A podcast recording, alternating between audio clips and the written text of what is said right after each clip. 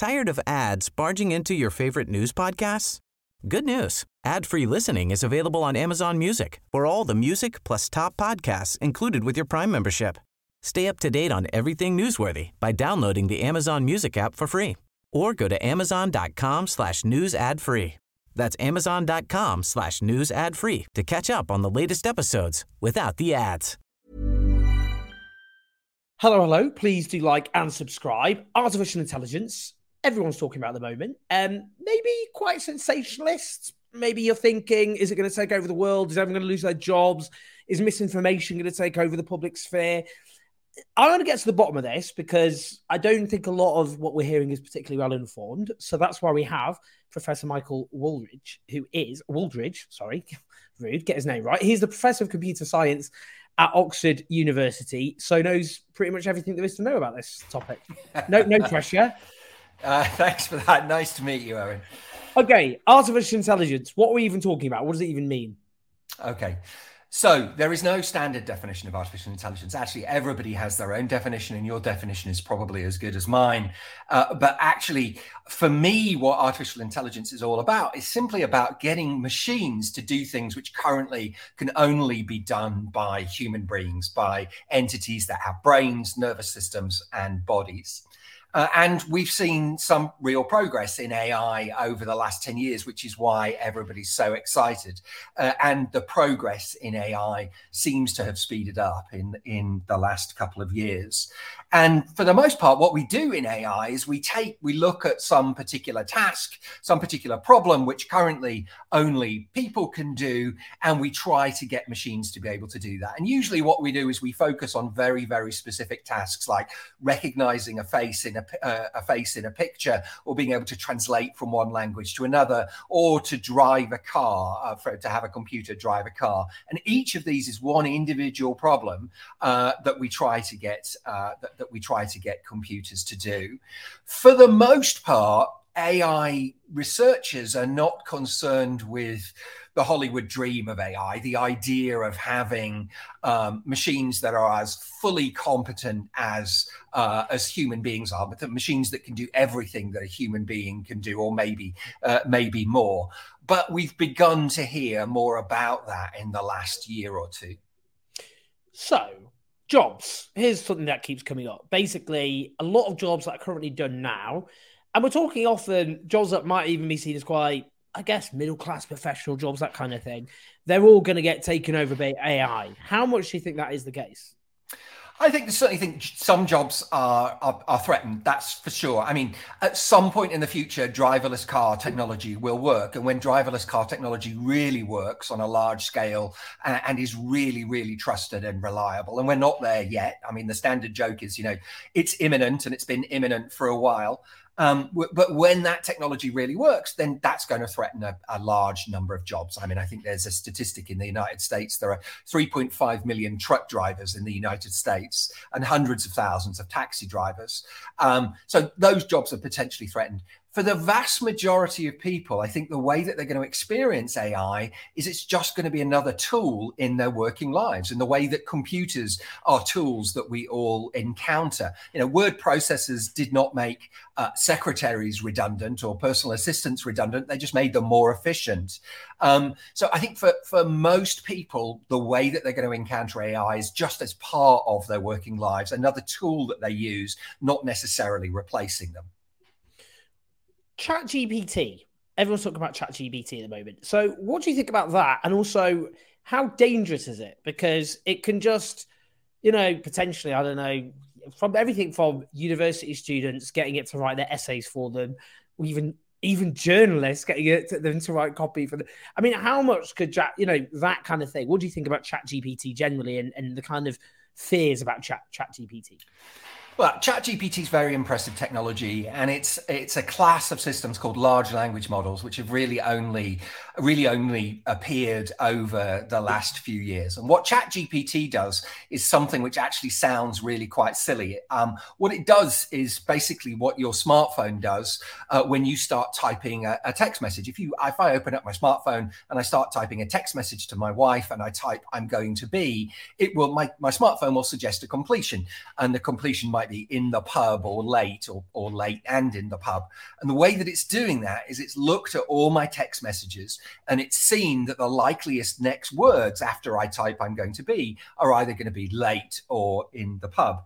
So Chat GPT mm-hmm. and these other large language models, they do exactly the same thing. It's actually quite important to emphasize that. They literally do exactly the same thing, except that the text that they've been trained on in order to be able to do that is not just the smartphone messages smartphone messages the text messages on your smartphone but all of the text that's available in digital form in the world. The entirety of the world wide web is typically downloaded and fed to these large language models in order that they can be able to do this predicting what's going to come next in a in uh, a, given a piece of text given a prompt and it turns out that um, given uh, enough processing power, and it requires AI supercomputers running for months in order to be able to uh, to build these large language models, and given enough data, you know, the entirety of the World Wide Web to begin with, uh, that actually firstly the chat gpt and, and they're like they produce very very plausible sounding text. That's the whole point of giving them all of that text is to be able to produce very plausible sounding text. But they also acquire in ways that we don't quite understand, they also acquire some other skills. So, for example, they can nicely summarize text or extract the key points from text or compare two different pieces of text for commonalities and differences. And those are incredibly useful things to be able to do uh, in our jobs. And fundamentally, that's what uh, these tools like these systems like chat gpt and so on are, are, are really good at what's so interesting i think about these is you know the press has been full of stories around ai for a decade at least now. It's been big news for a decade at least. Um, but for most people it hasn't entered their lives in any way. I mean it hasn't impacted them in any in any real sense.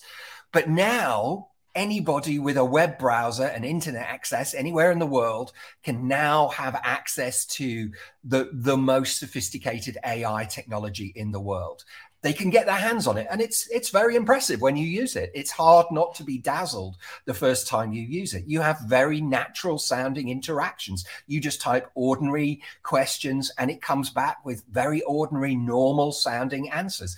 And it, it seems very knowledgeable although you know we might talk about this later but it gets things wrong a lot. But you can ask it questions about uh, you know uh, the life of uh, the life of Caesar or the chief key, key, key achievements of Winston Churchill or uh, how to synthesize, uh, you know, how to synthesize a particular drug and so on. You can ask all of this stuff and it seems to know it all. So it seems very, very, very competent.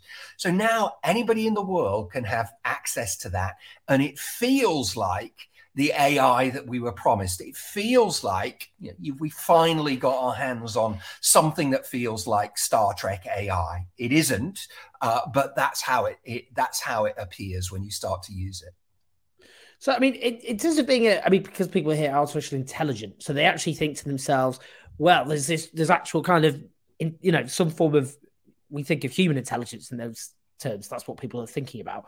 But it, is it just basically language it's just it's it's got lots of language inputs and it's predict. It, it, I mean, it is like as you said in a mobile phone you get the prediction based on what you've previously said. It's just that, just more sophisticated. Is that? That's exactly what it is. That's all it is. It is just a sophisticated version of that.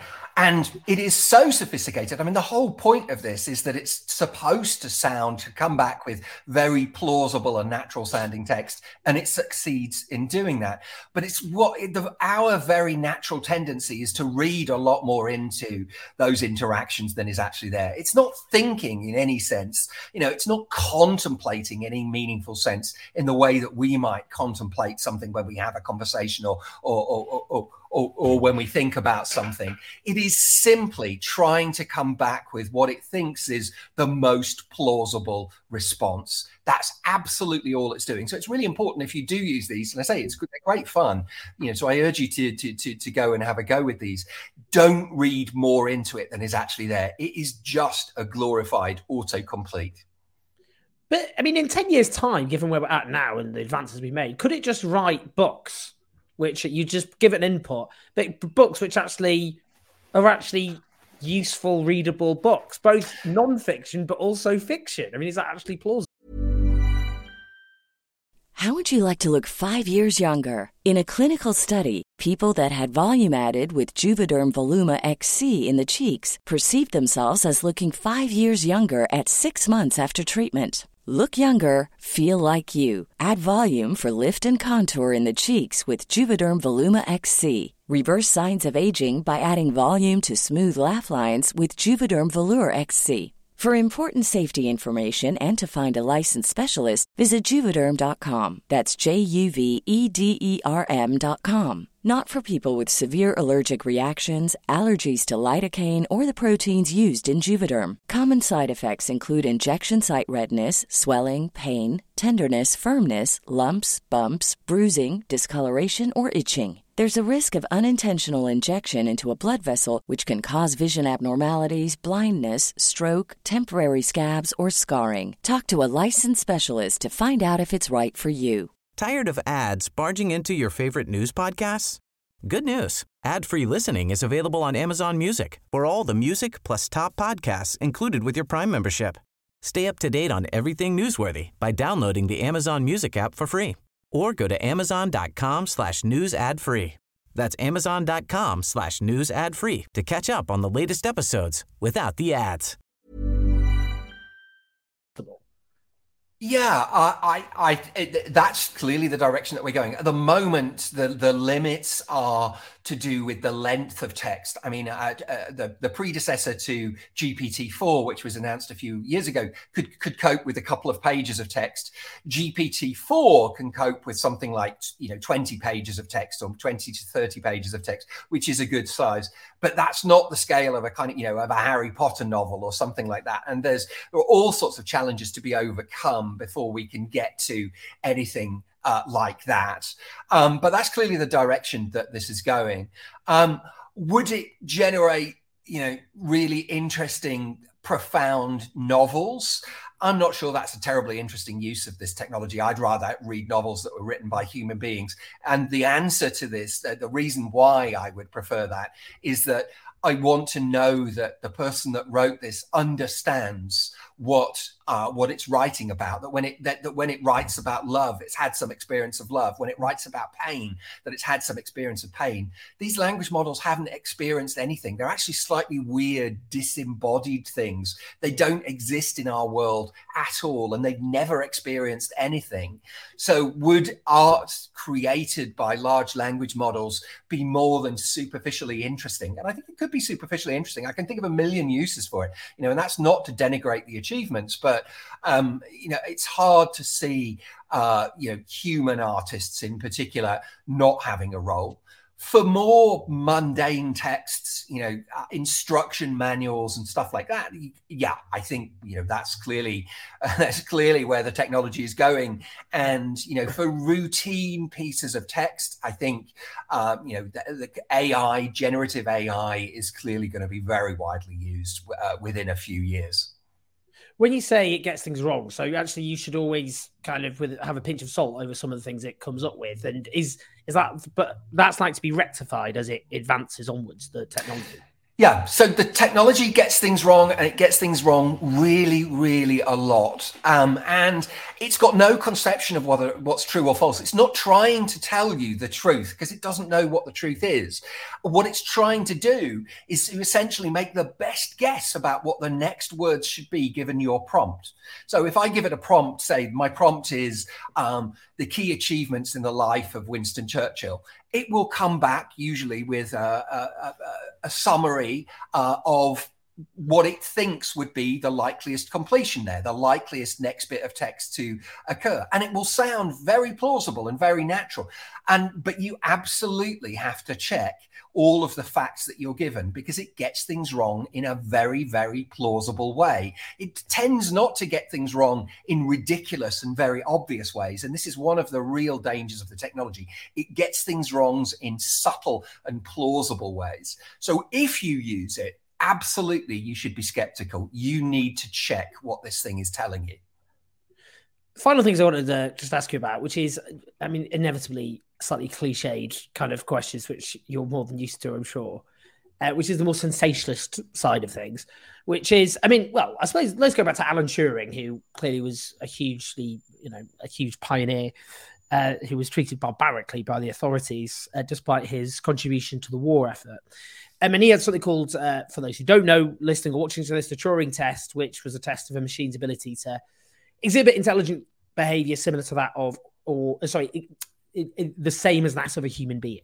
And no, nothing's ever passed the Turing test. Do you think anything could pass the Turing test? And could you genuinely, do you think you could ever get sentient um, artificial intelligence and, and what kind of and if so what kind of threat could that pose I so i think uh, absolutely uh, things can pass the turing test. If we haven't already passed it with large language models then actually i think we're probably quite close um, I think you know you, we could argue about the details of the test, and my colleagues do often argue with me about the details of the test.